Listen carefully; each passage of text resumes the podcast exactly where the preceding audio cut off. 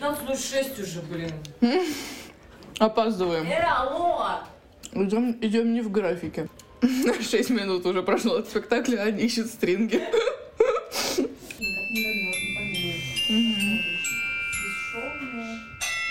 Ну да, это опасная тема.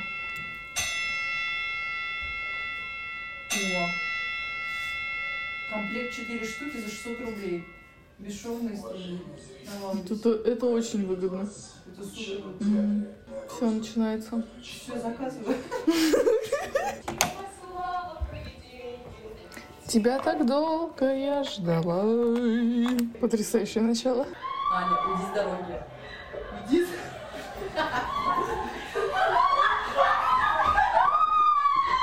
Прибежали куры.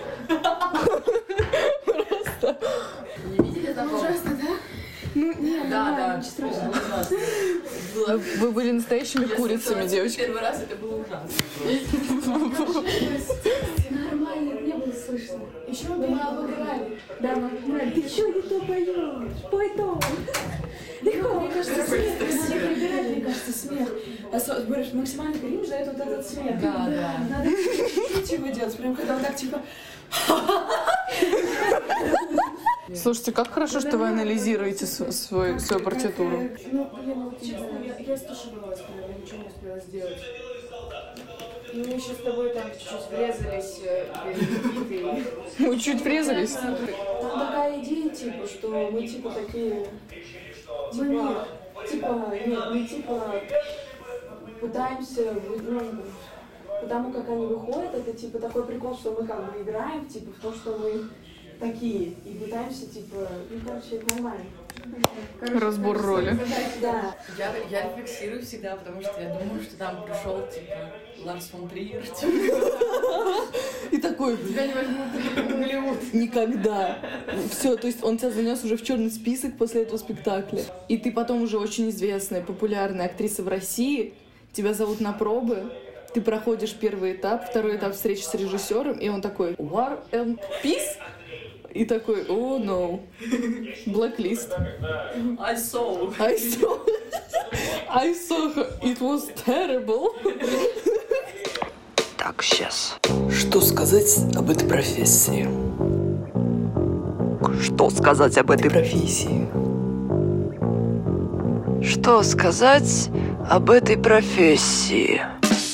Привет, бодрый, добрый. Меня зовут Полина Ежова. Меня зовут Оля Карасева. И уже через 4 месяца мы окончим актерский факультет школы студии МХАТ. Да, у нас остается совсем немного времени, чтобы успеть рассказать вам о нашей профессии и о том, как мы планируем выживать в ней после выпуска. На этот раз мы звоним в Париж. Актеру, режиссеру, продюсеру, выпускнику первого набора мастерской Брусникина Гладстону Махибу.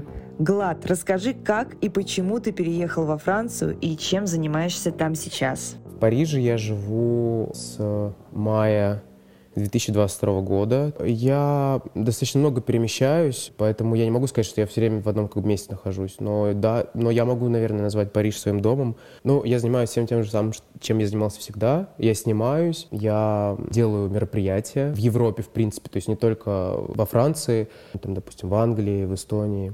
И что я еще делаю? Работаю как модель, и у меня есть небольшой бизнес. Э, Вот я коллекционирую антиквариат. Когда началась война, э, у меня случился очень жесткий кризис э, личностный, и меня очень сильно выбило то, что я себя абсолютно ассоциировал с тем, что я делаю. И я понял, что я не хочу этого делать. Я за это безумно люблю Францию, потому что здесь люди а, наслаждаются жизнью. Это как бы такая национальная особенность. Люди умеют жить. Москва, она очень сильно стерла мои первоначальные настройки в плане, как бы, куда я иду, чего я хочу. А, работа, карьера, там, значит, вот это надо, вот это. Все, все для работы, знакомство для работы, гулять для работы, путешествовать для работы, все для работы. Конечно, это абсолютный слом, это жизнь с нуля. Я уехал 24 февраля. Значит, уехал я в никуда, ни с чем, никем. Uh, у меня, ну, как бы, у меня, естественно, и так была депрессия в связи с войной и с, и с тем, что мои близкие в опасности. У меня были друзья по, всей, по всему миру практически, да, то есть там у меня мало кто есть в Азии, но в, в европейских странах я, много путешествовал всегда, и я умею дружить. Я всегда открыто, это очень важно, я считаю, говорил о том, что мне нужна помощь, мне нужна какая-то поддержка, мне нужна, нужны новые смыслы и так далее. Я начал ездить по всей Европе и искать, где бы я мог жить, что бы я мог делать, какой язык я бы мог выучить, какой язык мне нравится, а, какая страна мне нравится, какая еда мне нравится. И для, для меня еще важно, чтобы это было недалеко от мамы, потому что я думал ехать в США сначала, я получил американскую визу, и я подумал, что я полечу в США, но потом я понял, что идет война, моя мама находится ряд, ну, под Одессой практически, а, и я решил, что я пока война идет, не могу улететь никуда из Европы. И я понял, что я хочу жить во Франции. Потом я начал думать о том, как это сделать. И как только я начал об этом думать, мне позвонили и сказали, что во Франции сильнейшая социальная система. Напиши, что ты артист анекзиль, то есть в изгнании. Там туда-то, туда-то, подайся. И, значит, мой друг помог мне это сделать, Саша. Он как бы отправил мою анкету в резиденцию, и меня приняла резиденция французская. Они мне помогли там с языком, мне дали курсы, э, мне дали небольшую студию в центре Парижа, прямо на берегу Сены. И я таким образом я интегрировался в общество. И сейчас я тут живу, работаю, говорю. Это абсолютно другая культура с другими законами. Ну, во Франции огромное количество социальных систем, э, социальных программ. То есть я сегодня был на трехчасовой лекции по своим правам как артиста внутри Республики Франция. Там, допустим, если я отработаю 500 часов в год, это на самом деле не так много, это, допустим, 40 съемочных дней, то я имею право получать антагметан, как такая стипендия, которую ты можешь ежемесячно получать, она достаточно большая. Потом ты можешь там не платить налоги за что-то, ты там имеешь право, например, на, на любое обучение, которое ты только хочешь, на сумму в 10 тысяч евро в год. То есть, условно, там, ты хочешь научиться рисовать, ты хочешь выучить китайский язык, ты хочешь э, ну, что угодно хочешь, делаешь. Потом ты можешь получить французские водительские права совершенно бесплатно, если ты артист. И так далее, и так далее, и тому подобное. То есть а, артисты здесь это не грязь э, из-под ногтей, да, поэтому государство со всех сторон им помогает, да, там Франция сделает все для того, чтобы ты чувствовал себя в безопасности и чтобы ты занимался своим искусством. И когда ты артист в изгнании, вот как то, что я назвал, у тебя еще больше возможностей, потому что есть огромное количество организаций, которые помогают артистам в изгнании. И в эти организации можете и тебе все рассказывают, там целый, там просто огромные, тебе, тебе как бы показывают, там, не знаю, какие-то фильмы на 90 слайдов о том, как ты можешь функционировать, что ты можешь делать и так далее. И на самом деле не во всех европейских странах так, я бы даже сказал, ни в каких. То есть э, я знаю, что Швеция такая, при этом тут очень высокий, высокий уровень налогообложения, поэтому богатые люди не очень любят тут жить, да, инвестировать, иметь бизнес и так далее. Тут налоги доходят до 45-50% на все. Но для артистов это очень крутые страны. Там, допустим, какая-нибудь э, Польша не очень хорошая, Германия тоже не очень хорошая, как бы ни казалось, да, что Германия там типа с таким высоким уровнем э, экономики, но нет, для артистов они не делают столько, сколько делает Франция. А Великобритания вообще нет, конечно же, и рядом не стоит.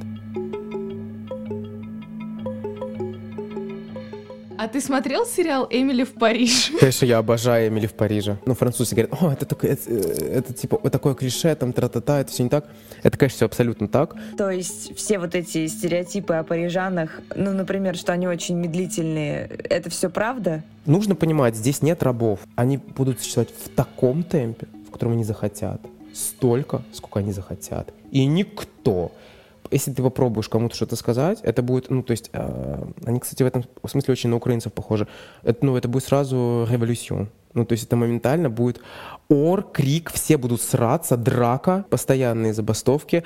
То есть, э, и ты, причем даже есть специальный ресурс, где ты смотришь забастовки, потому что ты не можешь уехать, как бы по метро не ходит. В отличие от американца, француз, ну, как, это, по моему мнению, дальше тоже клише говорю, я тоже говорю абсолютно какими-то стереотипами, но это то, с чем я сталкивался.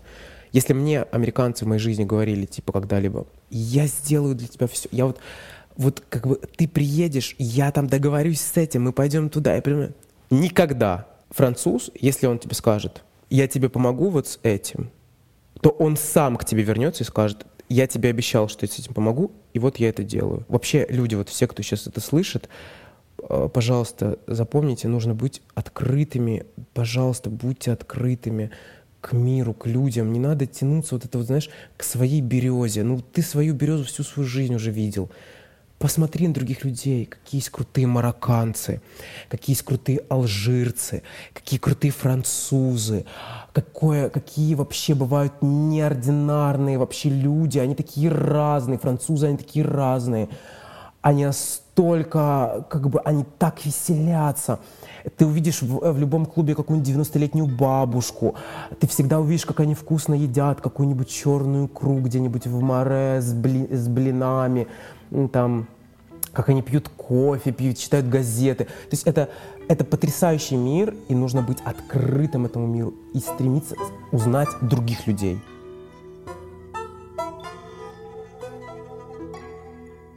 Какие творческие проекты ты уже успел сделать в Париже и какие у тебя сейчас в планах? В одной галерее мы делали откры- открытие выставки украинского художника. Я сварил борщ на 80 человек. Да, я понимаю, у меня такое же было лицо, когда я узнал, что было на 80 человек, лицо, э, на 80 человек борщ варить. Вот, это было ужасно. Я всю ночь его готовил. То есть там надо было, представляешь, как надо было капусты нашинковать, картошки нарезать, вот это все мясо варить, фасоль варить. Ну, как бы это вообще, ты можешь себе представить, да, какая там система? Это как бы ты а, а кастрюльку на пятерых будешь варить э, полдня, а на 80 человек это можно было в гроб лечь легче, чем э, это сделать. И это было открытие выставки его фотоработы, его э, там сумок и всего на свете. Все очень красиво было, такое сказочное. Он фотографировал свою семью в Киевском лесу. До, до войны еще было. Его зовут Антон Белинский. Я хочу сделать спектакль по одному французскому роману. Мне эта идея пришла в голову, когда я переехал в начале войны сюда. Мне было ужасно одиноко и плохо. И я вспомнил, ну, то есть я как-то лежал так один в темной комнате. Это были, это были такие темные периоды моей жизни. Как раз это было часто я уже как бы окей, а это был ужас просто. Это было, по-моему, в июне. Это одиночество такого первородного уровня, когда тебе, ну, то есть ты вообще абсолютно vulnerable, то есть беззащитно чувствуешь себя. И я вспомнил, как мама в детстве мне читала один французский роман. Ну ладно, уж что мы, раз мы это обсуждаем, уже не буду, не будет, нет никакой интриги в этом на самом деле.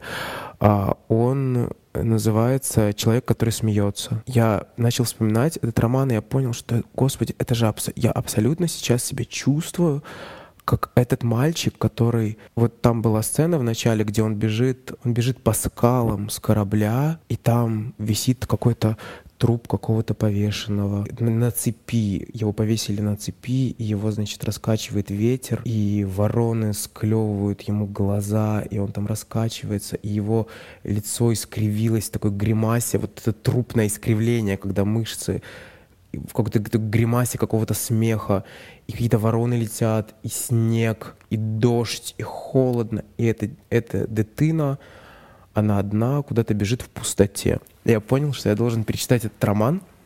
Я побежал, значит, его купил на французском, не смог прочитать. Нашел на русском, купил, прочитал на русском языке, перечитал. И понял, что я хочу его сделать. Вот я пишу экспликацию к нему. И пишу еще сценарий. Ну и плюс еще э, продюсерскими своими проектами тоже занимаюсь. У меня есть два, э, два тоже проекта, которые я бы хотел, чтобы воплотились в жизнь. Украинский очень-очень-очень крутой проект на гомосексуальную тему, очень крутой. И один здесь, в Европе. Но это то, чем я, как бы, это такое, знаешь, как сказать, э, это я не могу сказать, что я прямо сейчас это как бы, это все уже снимается и делается. Это то, чем я занимаюсь как бы на, на перспективу. Я очень хочу вас замотивировать, я хочу, чтобы вы чтобы вы верили в то, что мир нас любит. Если просто думать, что «Ой, да там нас не ждут, да там так плохо, да там все есть, да я уже старая, да кому мы нужны, да язык я не выучу, да вот это вот все». Да, конечно, это все сомнения есть у всех.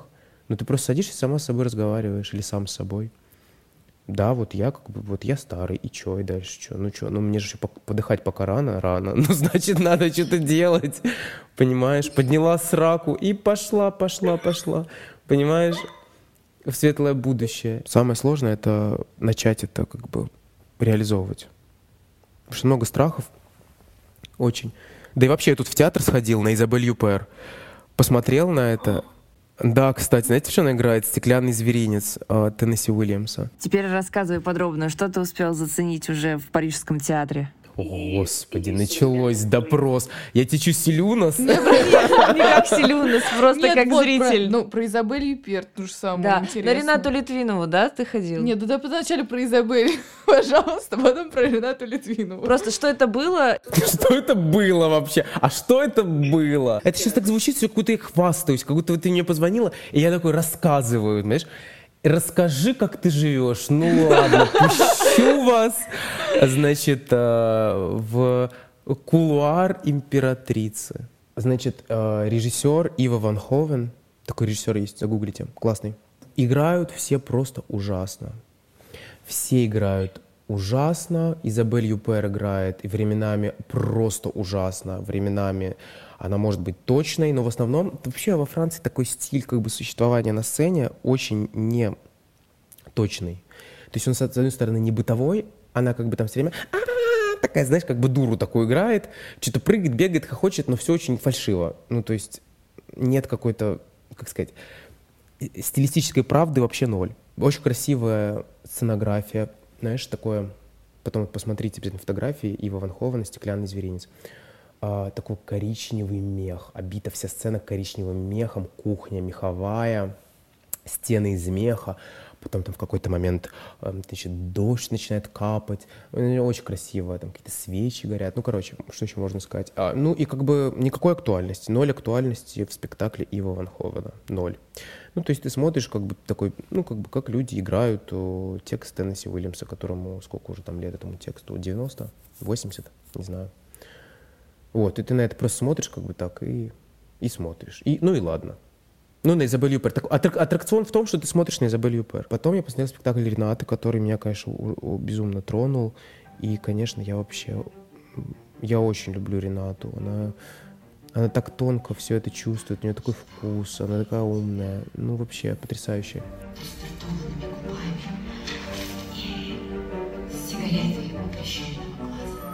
Спектакль, ну, в двух словах сказать, лучше, конечно, вживую посмотрите, когда будет у вас возможность такой, ну, поехать посмотреть где-нибудь. В двух словах спектакль о женщине, очень одинокой, которая живет одна, и она ждет мужчину, который никогда не вернется из, из мест, где убивают, так, так она его называет. Он ушел туда, где убивают, в те места, где убивают. И она разговаривает с кактусом, с голубем. Там, кстати, очень много смешного. Там спектакль, смешно начинается с того, что она уезжает из Москвы. Значит, э, мы слышим радио, по радио говорят, специальная военная операция объявленная, там что-то, что-то, ну, типа шумом. И она стоит такая посреди сцены и такая говорит, так, господи, что я должна взять с собой? Зонтик, черное платье, и еще одно черное платье, и еще одно черное платье, и еще одно черное платье, и еще одно черное платье. Ну как, мне нужно и вот это черное платье. Нет, эти туфли, я их никогда не выброшу. Они ведь ведьминские. Я сделала им металлические набойки. Ну она, короче, вообще абсолютно в отлете в своем. Там столько, там столько магии, столько какого-то волшебства, такого очень наивного и красивого. И в какой-то момент она начинает разговаривать с ка- с кактусом, она в него влюбляется. Она представляет себе, что кактус — это мужчина. А Рената говорит, что типа, вы же не знаете, я типа, мне настолько одиноко, и я такая сутулая, что по ночам я летаю под потолком и задеваю своей спиной типа под штукатурку, поэтому у меня вся спина в штукатурке. И опускается экран, и это просто капец. Там видео, где она реально в красном красивом платье летра- летает вокруг горящего канделябра, под, реально летает. Ну, то есть это как-то сняли там, ну, понятно, ну, то есть снято. Она летает под потолком, и, значит, это своими руками, у нее волшебная палочка вся в таких бриллиантах, и, значит, там тра-та-та. И потом начинается песня Земфиры, которая точь-точь дублирует этот диалог. И это все очень красиво, конечно. И это потрясающий спектакль, безумно одинокий. Ну, вот такой. И, и очень, и очень, кстати, конфессиональный, очень, про, ну, очень такой про Ренату и про ее какую-то рефлексию на тему этой войны и того, как, как мы все, как бы, да, внезапно остались одни, и никто не понимает друг друга.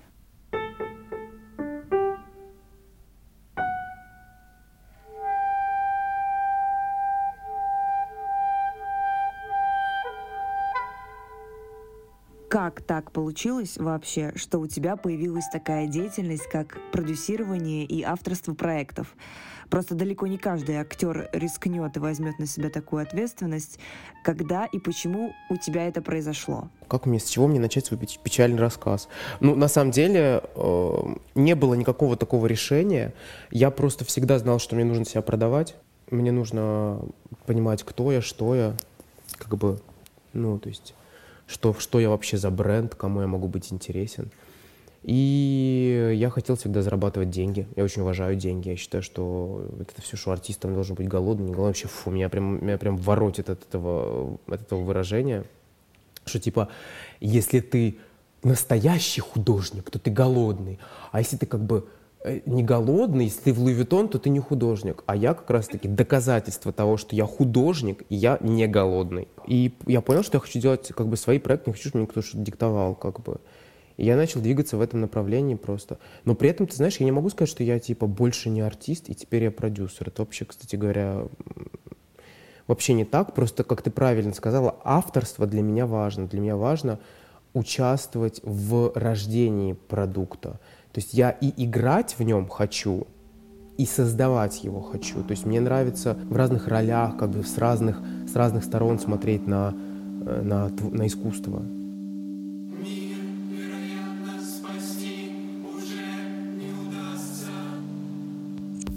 Ну вот «Тени великих», которые мы сделали с вами, да, «Тени великих» смущает меня. Как это получилось? Дмитрий Владимирович Брусникин, который вообще всем нам дал жизнь, он мне сказал как-то, что ты читал Нобелевскую лекцию Бродского? Я сказал, типа, нет, не читал. Он говорит, слышишь, это красиво, если эту лекцию прочитают. Это, такая, это такие красивые слова, так хочется, чтобы люди их услышали. И потом он умер. Я вспомнил этот разговор, так же, как я вспомнил, да, сейчас я это понял, как я вспомнил, что мне мама читала «Человек, который смеется». Вот, и я вспомнил наш с ним разговор и понял, что во имя его, как бы, мыслей, во имя его, как бы, большого сердца, мне хотелось сделать этот проект. И я просто придумал путь, как это сделать, и все. И понял, что я могу это делать. Я понял, что я могу придумать путь, как это, как что-то, как что-либо делать. Что такое продюсирование, как мне кажется, какие-то ключевые важные вещи. Первое. Нужно быть достаточно образованным, насмотренным человеком и иметь вкус такой достаточно развитый для того, чтобы увидеть продукт, который сможет тебе принести деньги, который будет востребован. То есть это важно, да, увидеть этот продукт, понять, что и тебя это возбуждает, и людям это нужно и полезно, еще и денег принесет всем участникам. Второе – это коммуникационный скилл, его нужно постоянно развивать. Ты не знаешь, какое знакомство, когда выстрелит, вообще не знаешь. Я тут познакомился с этим, этот с этим, тот показал твой проект этому, тут ты деньги нашел, тут и тут, тут все, ну такое, знаешь, типа ворсить. Для того, чтобы быть э, продюсером, нужно такое структурное очень мышление хорошее, а при этом артист, он довольно импульсивный. А я- Э, А я капец какой импульсивный продюсер. Вот, как это работает, и как у тебя получается достигать успеха в таком Я тебе, тебе рассказываю, берешь, окружаешь себя структурными людьми, кото- которые тебе помогают это реализовывать, которые тебе в любой момент могут сказать, слушай, вот тут надо притормозить сейчас. Ну, у меня всегда, у меня как бы, я достаточно экспрессивный человек, ну, то есть мне, я структурный человек, но я очень экспрессивный, я могу, я поддаюсь апатии легко, там, типа, мне страшно все время, а вдруг это не получится, а вдруг то, а вдруг все. Артист не может продюсером, или если он продюсер, он больше не к- клише. Ты просто переключаешься. Если я иду к режиссеру играть как актер, то у меня к нему есть доверие, я его уважаю и люблю. То есть мы в иерархической пирамиде на разных ступенях стоим. Я в чем-то на самом деле важнее его, потому что я должен реализовать его замысел, но он должен мне его вложить. И он, ну и он, мы вместе, когда, ну, то есть я все-таки за, за сотворчество, но он как бы источник смысла для меня. Понимаешь? И я, конечно же, это разделяю. То есть, если я актер, то я актер. Все. Ну, как бы, и здесь я работаю как актер. Если я продюсер, то я продюсер. Если я режиссер, то я режиссер другое. Разные роли. И надо отдавать себе отчет. Сегодня это моя роль. Даже, может быть, в день две-три разные роли. А вот это, знаешь, я буду артистом всю жизнь. Но профессия, она как бы многогранная. Ну, во-первых, она многогранная. Я, кстати, занимаюсь всем вокруг этой профессии. И ей в том числе. А во-вторых, а если нету, и нету работы, что как Гурченко 10 лет звонка ждать? Ну нет, это не ко мне. Нам сейчас педагоги говорят, что нужно понять, как себя продавать. Если что, если ты не понимаешь, мы тебе сейчас скажем, как нужно себя продать. Как ты понял? Все, вот мне нужно себя вот так продавать. Я как сейчас Станиславский себя чувствую. Нужно иметь хотя бы типа 2-3 образа в своей жизни, и тогда ты будешь талантливым актером. А у гениев их 5, да, или как там они говорят. Ну, хотя бы две-три сильные стороны свои надо знать, и их прям педалировать мощно. И развивать слабые. Ну, то есть, например, ты знаешь, что ты там, словно, боже, я все секреты свои выдаю. Ну ладно, это же профессион... это для профессионалов же, да, подкаст. Только наши будут слушать. Условно, ну, Перената, да, вот она поняла, что ее сильная сторона — это вот такая загадочная, холодная, одинокая Марлен Дитрих. И пошла туда, пошла, пошла, и все, понимаешь, и сто лет на этом зарабатывает. Ты должна понять, как бы, во-первых, э, что тебе нравится, что тебя цепляет. Вот ты, например, видишь, например, там, не знаю, Лию Сейду. Вот я люблю Лию Сейду. Что мне в ней нравится? Что она очень закрытая, она достаточно трагичная, при этом красивая, при этом э, умная, при этом не идеальная и достаточно сука. И я понимаю, бля, у меня же все те же самые качества есть. И потом, как бы те роли, которые ты играешь, тот материал, который ты выбираешь, ты начинаешь в нем раскрываться через свои сильные стороны, не боясь показать свои слабые стороны. Вот этот круглый образ, когда со всех сторон, со всех сторон ты выпуклая, да, то есть видно все. Как бы ты когда понимаешь, кто ты, ты понимаешь, кому это адресовать. Ты идешь к тем людям, кто это купит. Мы знаем, что на третьем курсе школы-студии ты поехал в лабораторию к Роберту Уилсону. Что ты помнишь об этой поездке и какие у тебя впечатления остались? Да, я был у Боба Уилсона в лаборатории. А, это было потрясающе. Занимались разными его продакшенами, мы занимались хореографией. Димитрий Папаюану а, преподавал у меня... Вы знаете, да, такого режиссера? Это великий греческий режиссер, великий.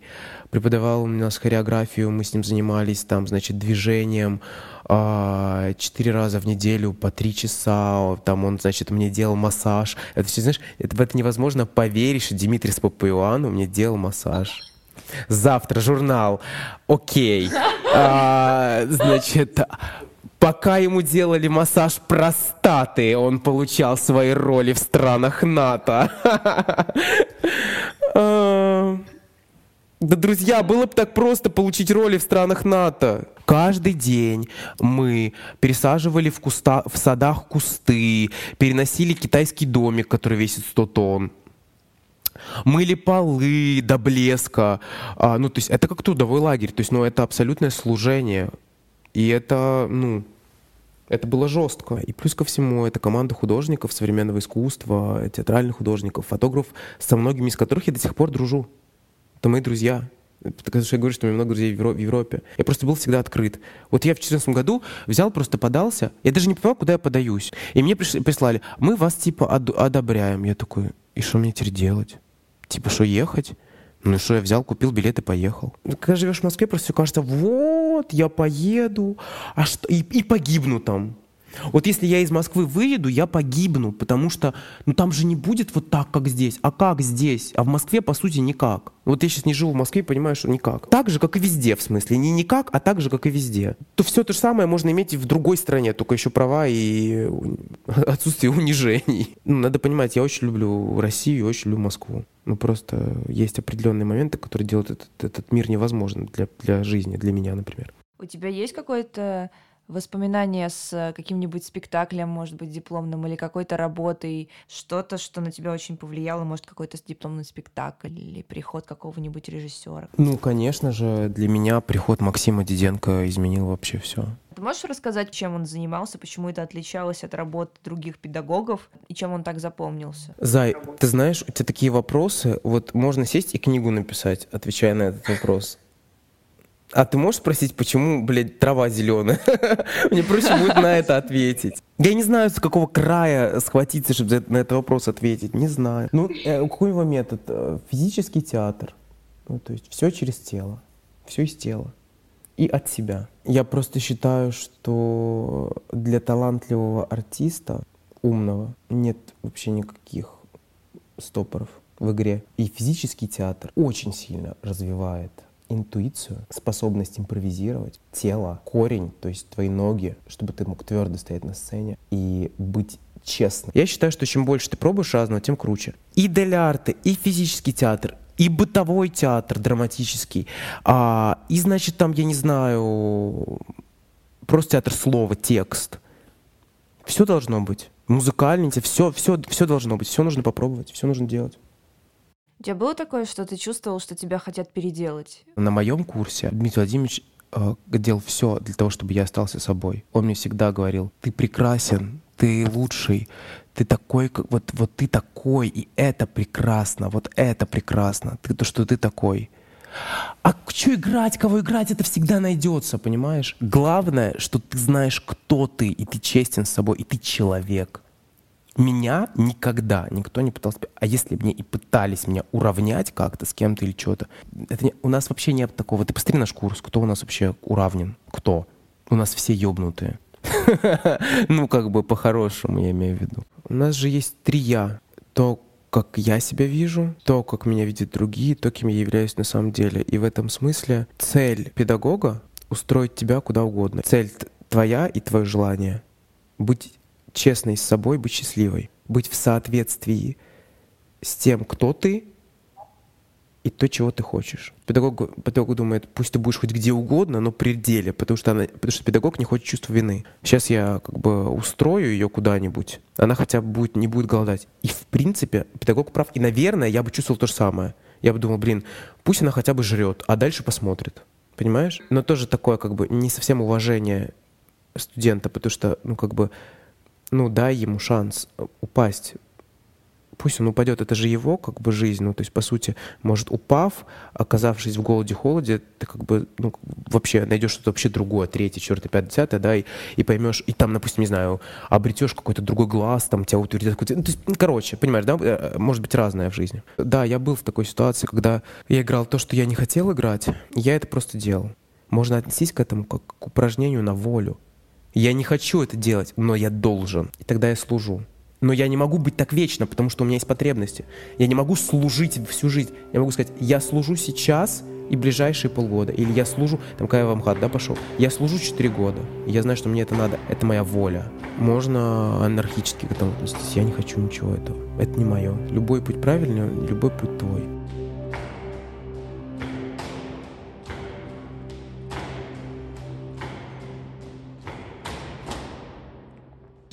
Ты посоветовал нашему курсу? И тем, у кого нет возможности, конечно, вот уехать из России. Ну, пока, например. Не, ну не. да, кто остается и будет что-то пытаться делать в России, что бы ты сказал? Ну, ты меня до слез сейчас этим вопросом доведешь, честно тебе хочу сказать. Я не шучу. Но знаешь, вот есть момент такой, что мы все равно пока заложники какого-то, ну, то есть института. Даже не произноси это, ты нет, ты не заложница. Это твой выбор там быть, это твой выбор там учиться. Уважай свой выбор, уважай себя. Да, извини, я на тебя не кричу, это я просто как бы эмоционально. Продолжай. Я понимаю это. Понимаешь, какая история? Прошлого не существует, будущее туманно, настоящее — это дар. Вот исходи из этого. Отдача, она будет, не надо ее ждать, не надо требовать ничего. Надо просто, ну, как бы, знать, чего ты хочешь, и идти к этому, все. Неси свой крест и веруй. Вот что я хочу тебе посоветовать. Когда ты думаешь о том, кто ты, что ты, куда ты идешь, тебе не будет страшно, плохо, и ты не будешь стать заложницей. Нужно освободиться от этого психологически и не говорить вообще таких фраз. Е- вот все, что начинается на не, отрицательное, ну это все жесть, это не надо все говорить. Не надо это говорить. Мне бы очень хотелось пожелать, во-первых, быть людьми, быть милосердными к себе и к другим, иметь принципы, знать себе цену, верить в себя, несмотря ни на что. Знать себе, знать цену, понимаешь, не морать себя. Если ты не хочешь в этот театр идти, не иди придумаешь, как заработать. Ну, то есть мне так кажется. Ну, я так думаю, не знаю. Я не имею права, конечно, такие советы давать. И еще знать кое-что. То, что ничто не вечно, никакой режим не будет вечным. Все изменится. Но мы останемся, понимаешь, собой. И чтобы нам не было стыдно перед собой. Чтобы мы могли ну, как бы на себя же в зеркало смотреть. Я вообще в вас во всех очень верю, правда. Мне очень жаль, что в вашем вот этом возрасте, когда вам нужно просто любить ходить на свидание, пить вино, встречать закаты, купаться в море, играть в потрясающих спектаклях, сниматься в кино. Происходит то, что происходит. Но мы должны это принять, понять, что да, это так, и ничего не вечно. Все изменится обязательно. все изменится. И у вас как бы еще все впереди, поэтому вперед. Спасибо, что вы дослушали до конца этот выпуск. Обязательно напишите нам в комментариях, кого вы хотите слышать в следующих эпизодах или темы, которые вы хотите, чтобы мы обсудили дальше. Ну все, чао.